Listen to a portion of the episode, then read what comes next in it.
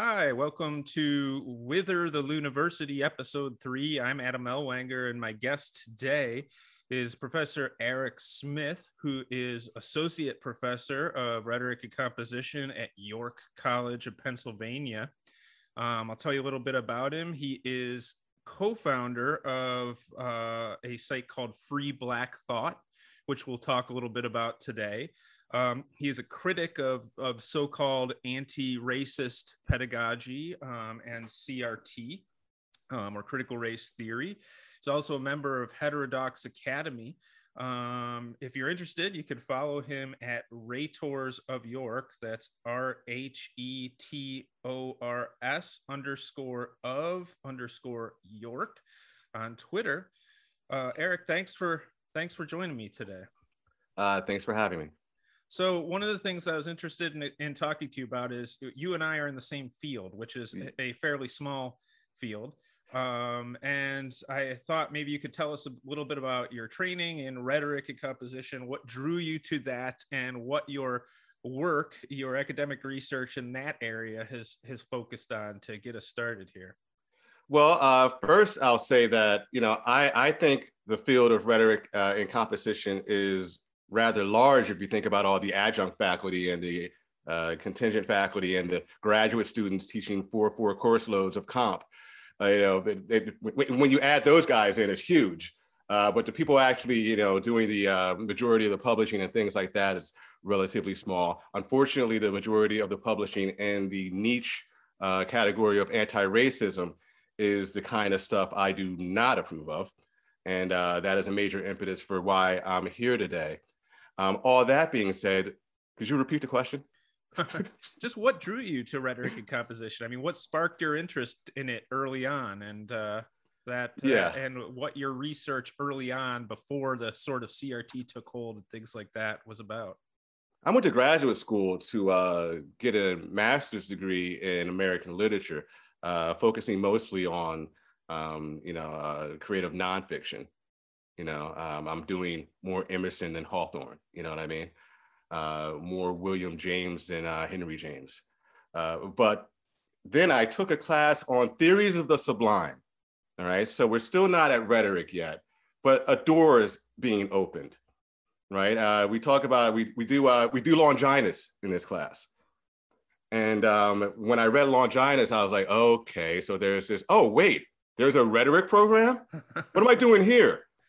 Right? So I felt like I was spinning my wheels, you know, because I mean, no offense to English professors or things like that, but after a while, you're you're reading stories and talking about them. I I, I, I know that's a simplistic way of looking at it, but that's how I felt. I felt like I could do more important, uh, you know, uh, things with rhetoric. Uh, so that's where I went. So uh, I finished my master's degree, uh, applied for the PhD program in language literacy and rhetoric. That was the official name of the uh, program, and that's that. You know, so uh, what what I saw in rhetoric is just a, an ability to analyze the world and our, you know, communicative dynamics the way people were trying to analyze Chaucer.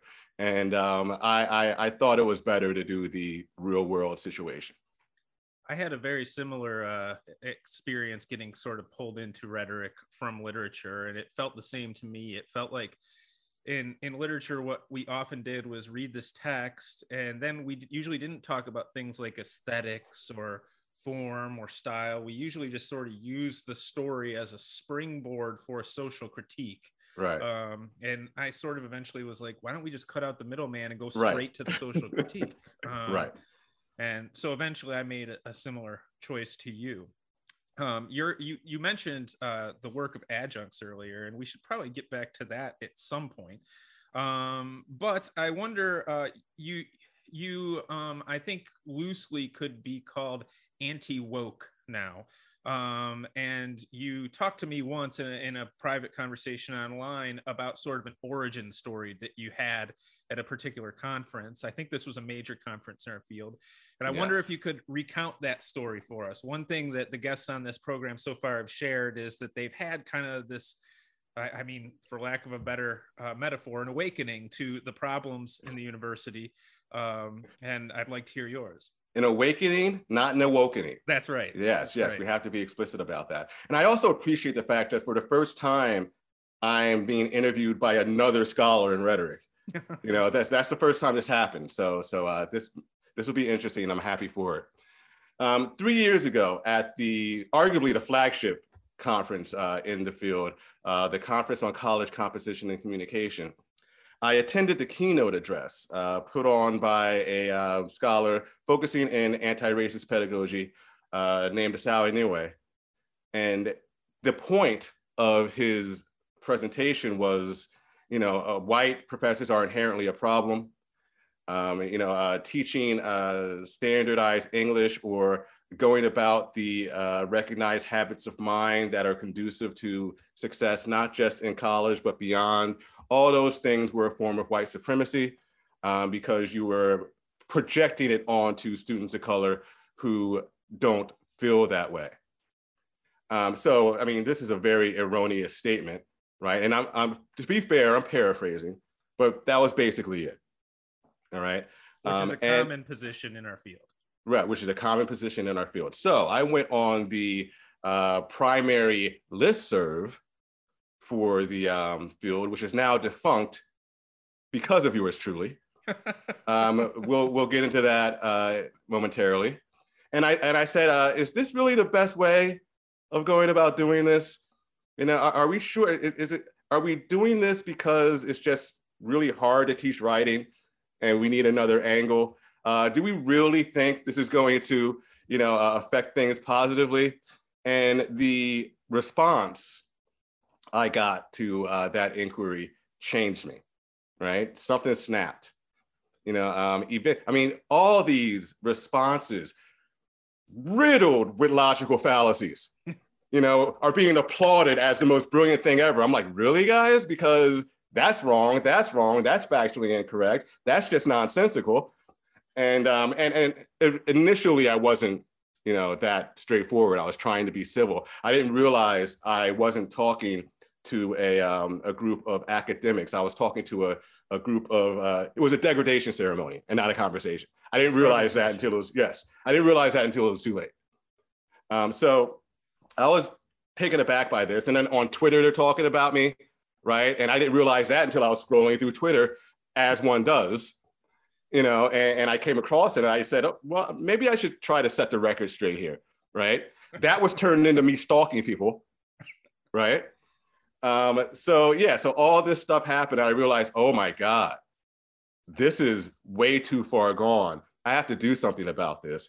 I was writing a book at the time um, that had to do with, um, you know, um, uh, writing pedagogy uh, as it pertained to race and things like that. It had to do with that but I revamped that book with like three months to go until the uh, deadline. I do not recommend that. Um, that's how adamant and, and, passionate I was about this. That book turned into a critique of anti-racism and rhetoric and composition. Um, and, and in that, I, I, you know, talk about this incident. I talk about some of the scholarship and where it goes wrong, you know, where it goes right to an extent, but mostly uh, where it goes wrong and why. And I attribute it to disempowerment. That's being called empowerment, which um, led to my second book, not my second book overall, but the book after that, um, called The Lure of Disempowerment Reclaiming Agency in the Age of CRT, um, which elaborates on the second chapter of that book that elaborates on empowerment theory, which I see as a, a very nice um, replacement or alternative to the current anti-racism I'm seeing, not just in my field, but in academia and beyond. So, so that's uh, how I got here. It, it's, it's the cognitive dissonance that, that, that thread caused me kind of, yeah, it, changed my trajectory of my, my, um, my career, right? My focus, you know, I, I'm all about this now. You know, I was, I was going to I had just gotten tenure. I was going to, um, you know, work on the confluence of Buddhist philosophy and rhetorical theory, um, as it specifically pertains to a sect of Buddhism called Nichiren Buddhism, which is a, a Japanese uh, Mahayana Buddhist sect. Um, and, and I saw a lot of stuff there to do. I was excited to do it, and I was on my way. And then this happened. And so, I was like, I can't, I can't, I got to do this. When we first talked about this, I was under the impression that this happened in a in an oral setting, like at the conference. This happened in a textual setting yes. online. Yes. Now let me ask you, you have to indulge my curiosity, right? When when you engage these people and sort of said, hey, you know, like there, there's some problems with with this idea of teaching and, and pedagogy.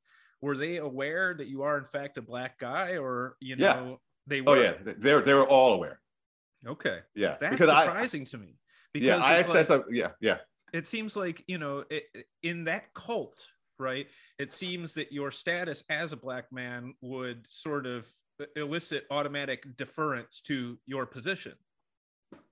Um, well, you would think so, but then you get white people calling you a white supremacist. and you realize that that's not entirely the case. There's there's a right way to be black. Yes. And I was doing it incorrectly. Yes. You know, and I had to be punished for that. Especially and, me, right? Especially me, because a, a, black guy saying this, that that has a level of ethos that is harder to uh, refute. So they, they, they, they had to double down on me, right? That's why the degradation, uh, that's why the um, struggle session was so intense. So it, um, there's, there's a lot of sort of black intellectuals who are very devoted to making sure that um, black thought, for lack of a better term, stays on script. Um, right and I wonder, I assume that this was a, a part of the impetus for you founding uh, Free Black Thought, in part to kind of provide an alternative, or at least to to um, maybe help people realize that there isn't this sort of uniform intellectual political consensus um, among sort of Black Americans, and uh, kind of to break up the hegemony of of sort of the um, left black progressive standpoint. I mean, is is that the idea? Could you talk to us a little about what you hope to achieve with the site, and just tell us a little bit about the site in general? Uh, well, first, I want to say that I am a co-founder of um, Free Black Thought. There are several other people uh, involved, and um, I wasn't even there at the very beginning. I was there at the beginning, not the very beginning, when uh, this was conceptualized.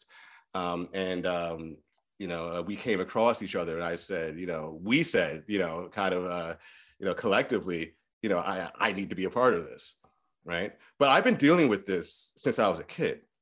You know, this this is uh, new to a lot of people, but I, I I was dealing with this in middle school in the 80s. You know, I mean, it's, it's, nothing new to me this is by no means the first straw, it's the last, you know, which is why it made me totally change the, the uh, trajectory of my career. Free Black Thought um, focuses on showcasing the viewpoint diversity within the Black community. Now, I don't even like saying Black community.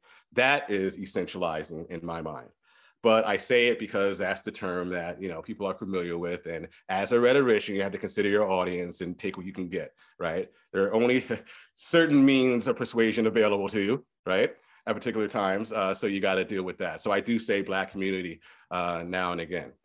Um, but uh, that's what it's all about. We have a journal um, that also, you know, focuses on these things, but it also wants to. We want to make sure at the journal that we give voice to uh, you know, people who aren't represented in mainstream media, right? And like you said, there's a particular narrative, uh, there's a particular dramatis personae, right? And um, there are roles, and you know, you can only be cast in this role, right? You can only be cast in this role. That's that. That's the narrative. That's the script. Um, and a lot of Black people are like, I don't like that script. You know, I want to write a more inclusive script you know and um, i don't need every white guy to be the antagonist in this story right? Um, so for people like that you know we have free black thought. Uh, the website which has a compendium of uh, text uh, you know from fiction to photojournalism um, uh, uh, academic scholarship obviously uh, op-ed work that also drives home this diversity of viewpoints within the black community right? So that's that's what we're trying to do there. And it's something that I'm passionate about because as I said earlier, this is something I've been doing for quite some time. This is something I've been dealing with really since my age was in the single digits. you know. Um, but I, I started to realize it was a thing in middle school. And I remember telling myself, I can't wait until I grow up so I don't have to deal, deal with these idiots. you know, when I grow up, everybody's gonna have sense, right? And and I don't have to deal with this anymore. I'll just let my merits speak for themselves, right? And here we are. And, and that's another thing that really, really shook me during that email thread. You know, I'm like, they they they will never leave me alone. you know, they from from fourth grade till now, they've been chasing me and they're not gonna stop. It's time for me to fight back. And that's what I'm doing. It's a very strange time, I think, especially for people sort of older than 40 years old. Um, I grew up in Rochester, New York, and um, I I remember one day on the bus there was a kid singing a song that used the N word. I remember that I didn't know what that word meant, but I thought mm-hmm. the song sounded cool. Um, yeah. And I memorized it as they were learning it. And at home, I was singing it to myself. And my mother said, "What'd you just say?" And I said, "I don't, I don't know what I just said. I just said it." And you know, she explained it to me, and she said, "You know, like you never say that word again." And I didn't. Um, and I was, I think, like a lot of people our age, your age, my age, people in that age range, you were brought up under this idea that doesn't matter. What matters is who a person, essentially, the content of your character right. is it. And it and it now seems, especially in universities, right, that that default assumption has has been turned into exactly the wrong way to view difference.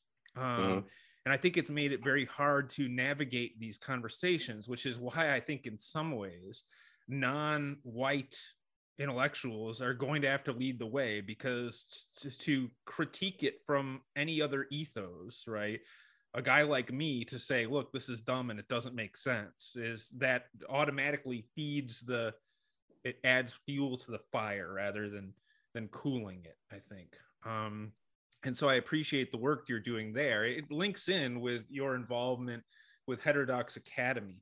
Um, and Heterodox Academy has their meeting coming up at, at which you'll speak. Um, by the time that viewers are watching this or listening to this, it'll probably be in the past. But um, I think you are a, I know you're a member of Heterodox Academy. I don't know if you're in a leadership position or not now. Um, but I am also a, a, member of that group, um, and their mission is is to sort of spread the gospel of viewpoint diversity and to describe the um, the value and importance of diverse viewpoints in an intellectual setting because that kind of is the the engine of new ideas and um, yeah. these things. So I wonder, could you tell us a little bit about your involvement with Heterodox? Well, after the uh, infamous email thread I just spoke of, uh, I and uh, another person decided, well, we need a space where we can say things and think critically without being attacked. We need a space where we can actually be academics, right? And not parishioners in some weird cult. um, so heterodox rhet comp uh, was created. Um, I wasn't the initial moderator, but I am now. Okay. So I guess I do have a leadership position in, in heterodox, but that's that's where that came from. That's where heterodox rhet comp came from, that email thread in the fallout. So so we're there. And uh, you know, everybody in you know um, that email thread, and most people in the field think that heterodox is some right-wing organization, and uh, we all have you know swastika tattoos, and we're out to get you, and, and stuff like that, which is uh, couldn't be farther from the truth. Uh, the the demographics uh, lean left, right? I mean, we have people from uh, all over the spectrum, but it leans left. Um, but you know, of course, that's not part of the social reality they're dealing with. So I'm Hitler. That's basically uh, how how this pans out. But yes, um, I'm a I'm a part of uh, Heterodox Academy, moderator of Heterodox uh, Rhet Comp, and I'll be um, speaking next week at, at, at this point, uh, June 14th in Denver, Colorado, with Glenn Loury and John McWhorter. Exciting. And yeah, to drive uh, home the um, you know the political spectrum. You know, Glenn's a you know a conservative. Uh, John and I identify as liberals. So I mean that's all over the place, and we're all black. So you know, the whole point. I mean, by our mere existence on the stage together, we're making the point. Um, but we're also going to talk. So I should be clear, um, because I told you that I wanted to talk a little bit about Heterodox Academy. Yeah, yeah, and I yeah, want yeah. to be clear that you are not speaking on behalf of Heterodox Academy. These are your ideas about the organization, right? Yeah. Yeah. Yeah. Okay. So this has been, I started out when I became a member of Heterodox Academy, I was very optimistic about the organization. And I went to uh, their meeting in New York City a few years back. And the feeling I came away uh, from is that the people who were there really didn't grasp the severity of the problem. Um, and and let me spell out like like in what way. Um, Okay. I think that Heterodox's main mission is to kind of spread the gospel, like I said, of viewpoint diversity um, and its importance in academic or intellectual inquiry. I think that this presumes one, that people in the university are unaware of the importance of viewpoint diversity. Um, and I don't think that that's true, right? I think that Mhm. they know that that's important to intellectual inquiry, but I become convinced, and I speak as a man of the right. Um, you know, I've become convinced that they, the the people who are prosecuting wokeness in academia, are not interested in academic inquiry. What they are interested in is ideological indoctrination.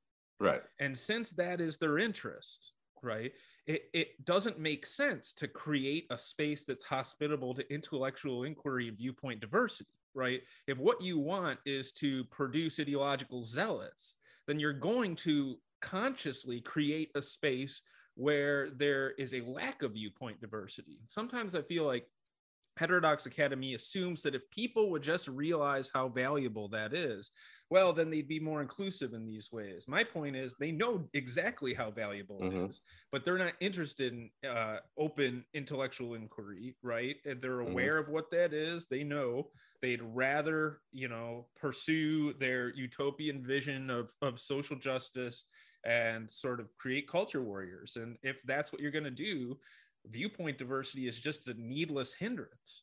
Um, Yeah. so I wonder how you'd respond to to that critique.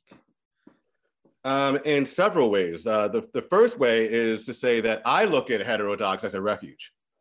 You know, that's that's what it is. I'm not when I think of heterodox, I don't think, well, if we with if people would listen to this organization, everything will be okay. That doesn't I, I gave up on talking to the quote unquote woke a long time ago. Right. And when I do talk to them, I'm really doing it for the people listening. Right. The people on the fence who don't really know, you know, what's going on yet uh, you know, to warn people before they fall into the trap that so many have already fallen into. Um, that's when that's why I uh, I try to engage, but I, I'm done trying to convince them because you know their primary tactic is to not listen. You know, it's, it's not like they have the inability to not listen. They're making a concerted effort to not listen. That's part of what this is, and that goes way back to. Um, and I, I I I feel less and less like a conspiracy theorist when I say this, which I, I guess is uh, okay.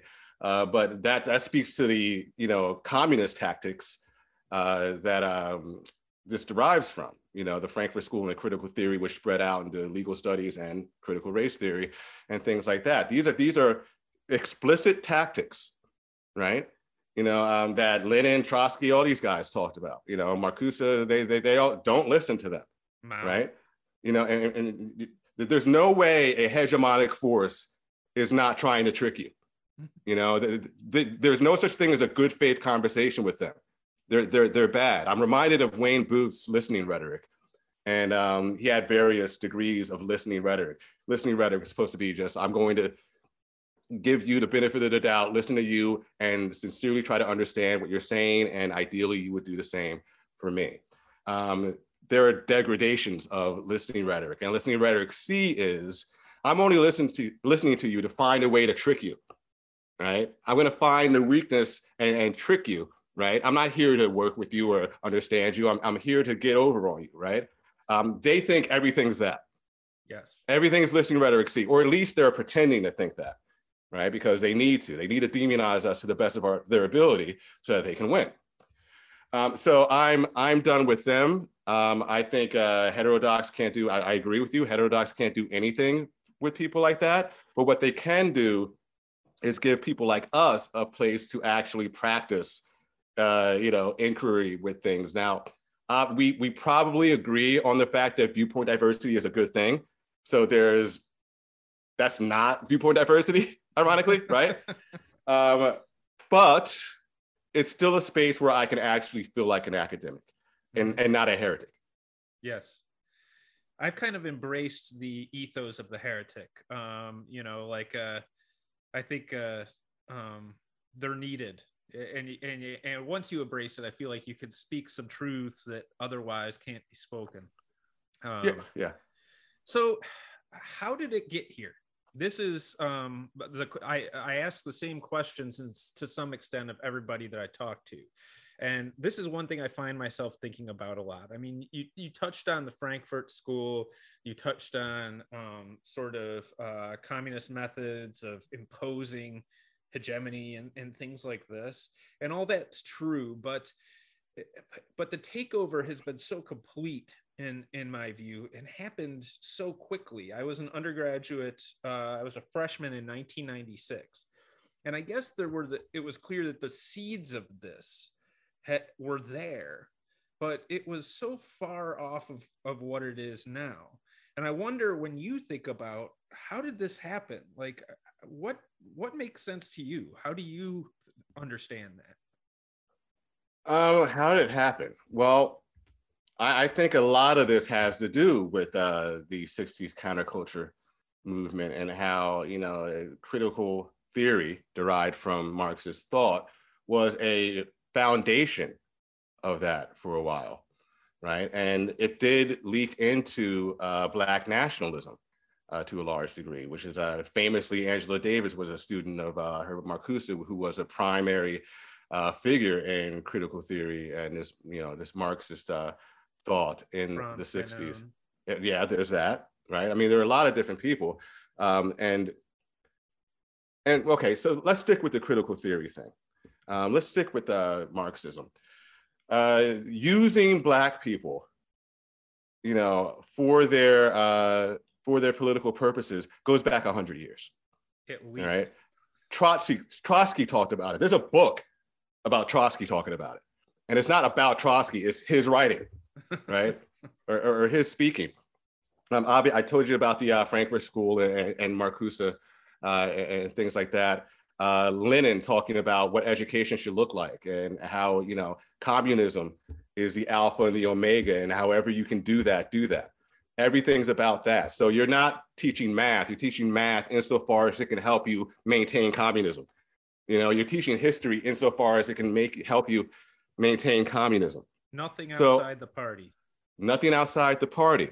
So you add nothing outside the party to wow, black people will make a great proletariat right? I mean, we don't have to convince them that things are bad. They they you know they hate hegemony too. Let's let's ride that wave, right? And you you you put those things together, and um, you know you plant that seed, and now it's a sequoia called critical race theory and anti-racism. So I, I think that has a lot to do with it. Um, obviously, there's you know you know run-of-the-mill racism in society, and uh, people starting this movement in the 70s uh, who think that enough wasn't done in the civil rights movement and that um, things were taking a little too long, right? And these people didn't necessarily read Marx, right, or any uh, Marxist theorist, but they were on that wave. So there was a zeitgeist going on there too. It's a very dynamic origin story, uh, uh as, as you can discern uh, from what I'm talking about. But all these things come into play and they're all relevant to the point, and I, have been saying this a lot lately too, because it's true. Um, Lenin made a speech to the um, Youth League, you know, the, the Russian Youth League about education, what education should be like.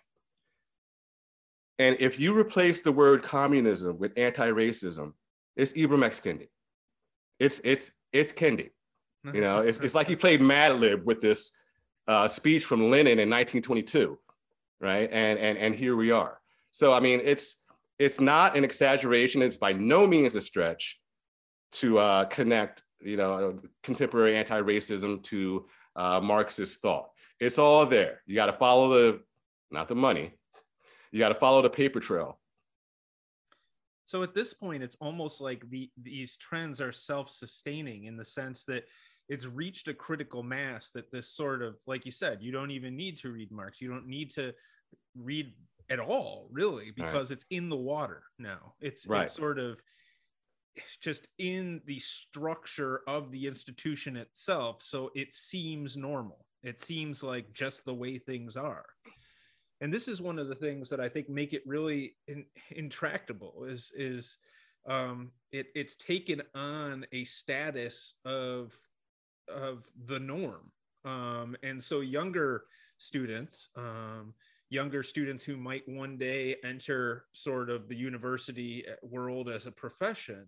Uh, have have sort of suckled at the teat of wokeness since they were, I mean, before they came to college, um, mm. and they didn't even know it. Uh, right. And so I guess this leads me to my next question. You you sort of acknowledged that there's there's very little that heterodox can do to sort of convert um, or deprogram these people, um, and yet they are the people who hold power in American higher education today. Um, both in, in the administration, at the staff level, at the faculty level, and the student level. So, given these facts, can the university in America be redeemed? Is there a way to do it? Um, well, the way to do it is, well, first and foremost, to speak up. A lot of this has to do with the fact that people are too afraid to push back. If there is a pushback, at least that tension would change things. Would it be back to normal? No, but at least it wouldn't be this. and people would see for themselves you know, that not everybody is on board with this, including Black people, right? Including people of color, right? And including, uh, you know, uh, gay and lesbian people who don't, you know, fall into the gender ideology that's being pushed right now. You know, they'd see that. We need to model pushback. That's what we need to do. People need to see, oh, wait a minute, I'm not crazy. They are being idiots you know and this guy's pointing it out and oh, okay so I, i'm it's, it's possible to not agree with them. Good. This is fantastic. The problem is not enough people are speaking out.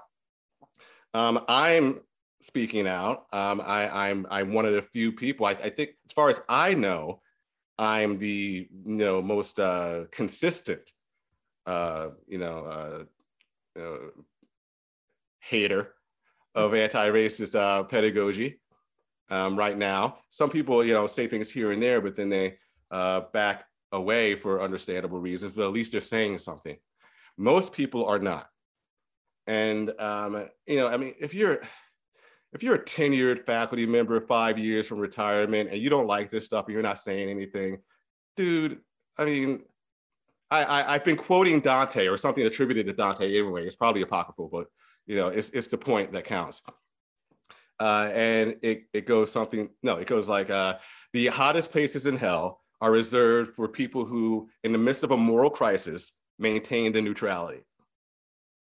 There's a place in hell for tenured professors who don't say anything. Agreed. Right? And, and, I, and i and i want to say that to them right? Uh, which makes me it, i'll say this this is slightly off topic but not really. I'm less of a rhetorician now, and uh, I, am more into, uh, I guess, what some people would call parrhesia, right? Truth telling. yeah. Well, well, here's the thing: you could truth tell with rhetoric, but but the the thing is, people know who and what I am. You know, that listening rhetoric C comes in. Oh, he's a rhetorician. Of course, he's saying this, that, and the other thing. So my ethos as a rhetorician could be a um, liability in some sense you know, I've been accused of uh, rhetorical gymnastics from other rhetoricians, and all I was doing was speaking syllogistically, you know, um, you know, as straightforwardly logical as possible, right? So, I mean, if that's happening, I got to be the guy who just said stuff, right? And and I I got to purposefully be that guy. So, I mean, I'll be the asshole, right? You guys like maintain civility, speak up against this, but you can maintain your civility. I'll be the asshole you know, who says what he needs to say. I'll take that on. Right. So, uh, yeah. I'm glad you brought up Parrhesia because Parrhesia is is a form of of truth telling that we talk mm-hmm. about in rhetoric, but most of the time it's theorized as truth telling that exposes oneself to risk. Yeah. Critical truth telling.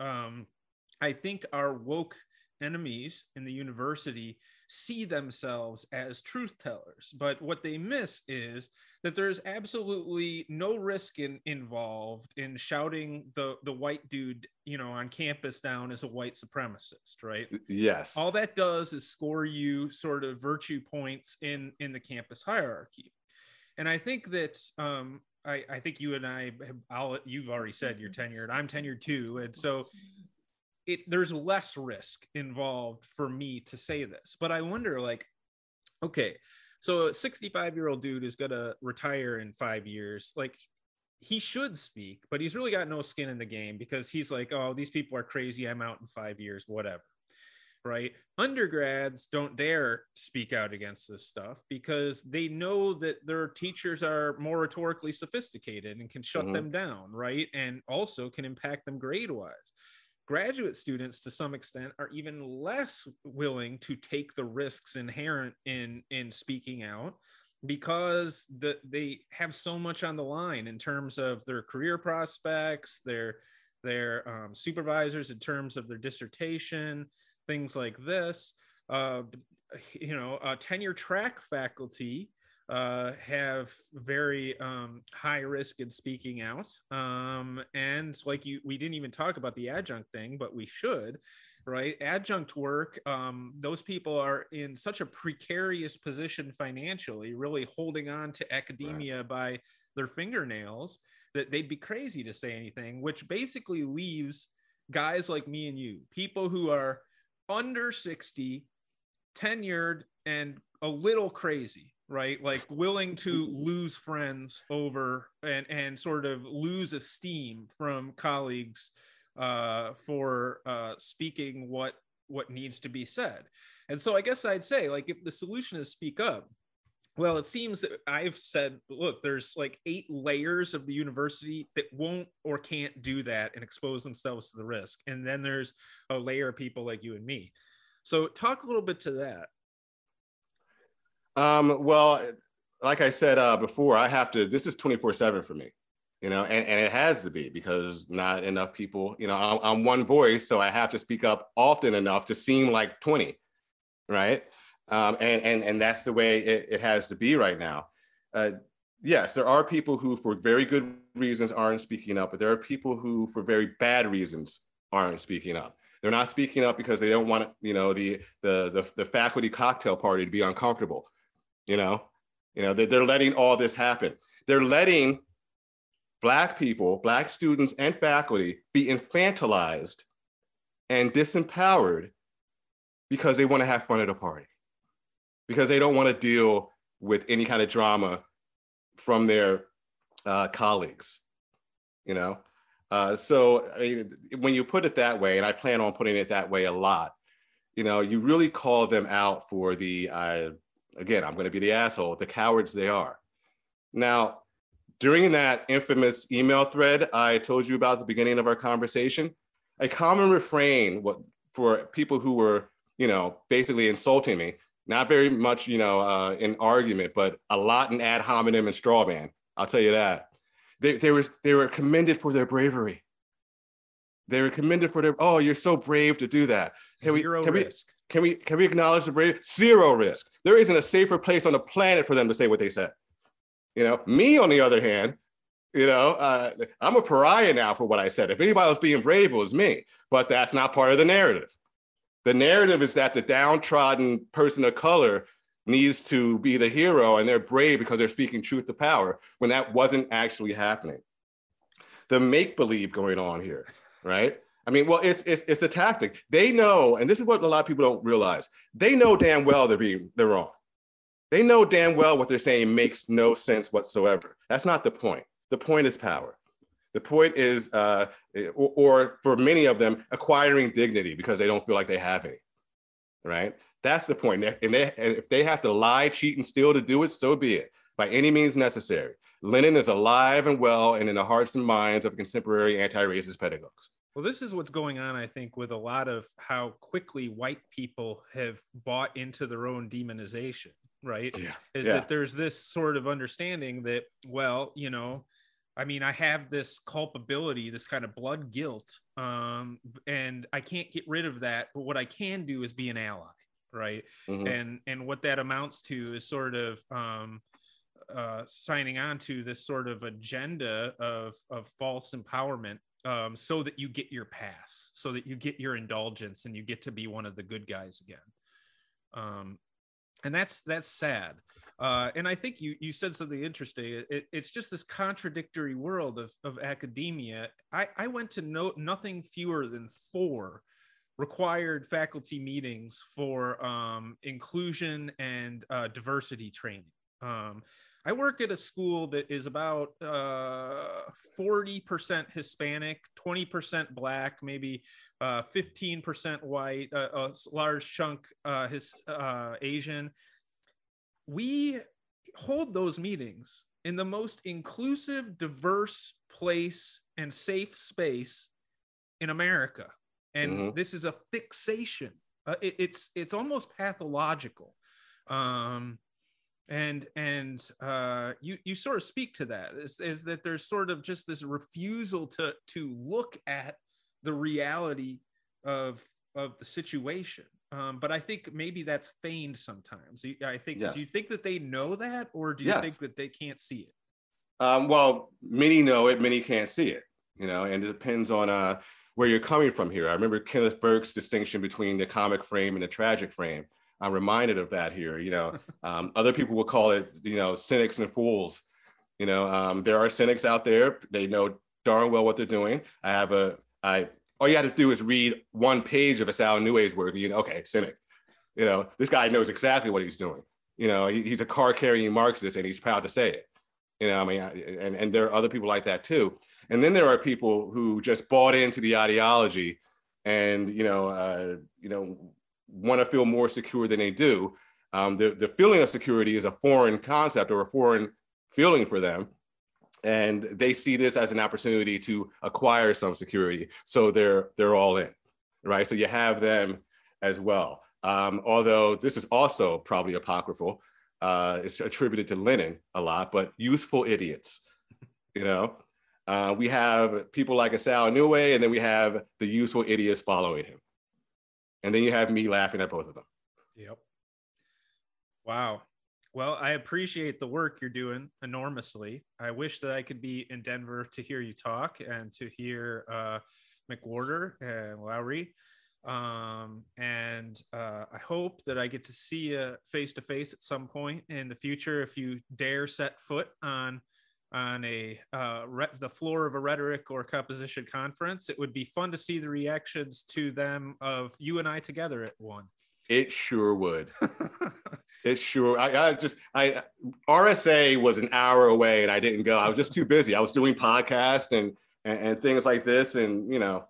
But you uh, miss much. You, you know what you missed. You know. what I, you yeah, missed. I I know I know what I missed. I know. Um, all right. Well, Erec Smith of York College of Pennsylvania, um, thank you so much for talking to us.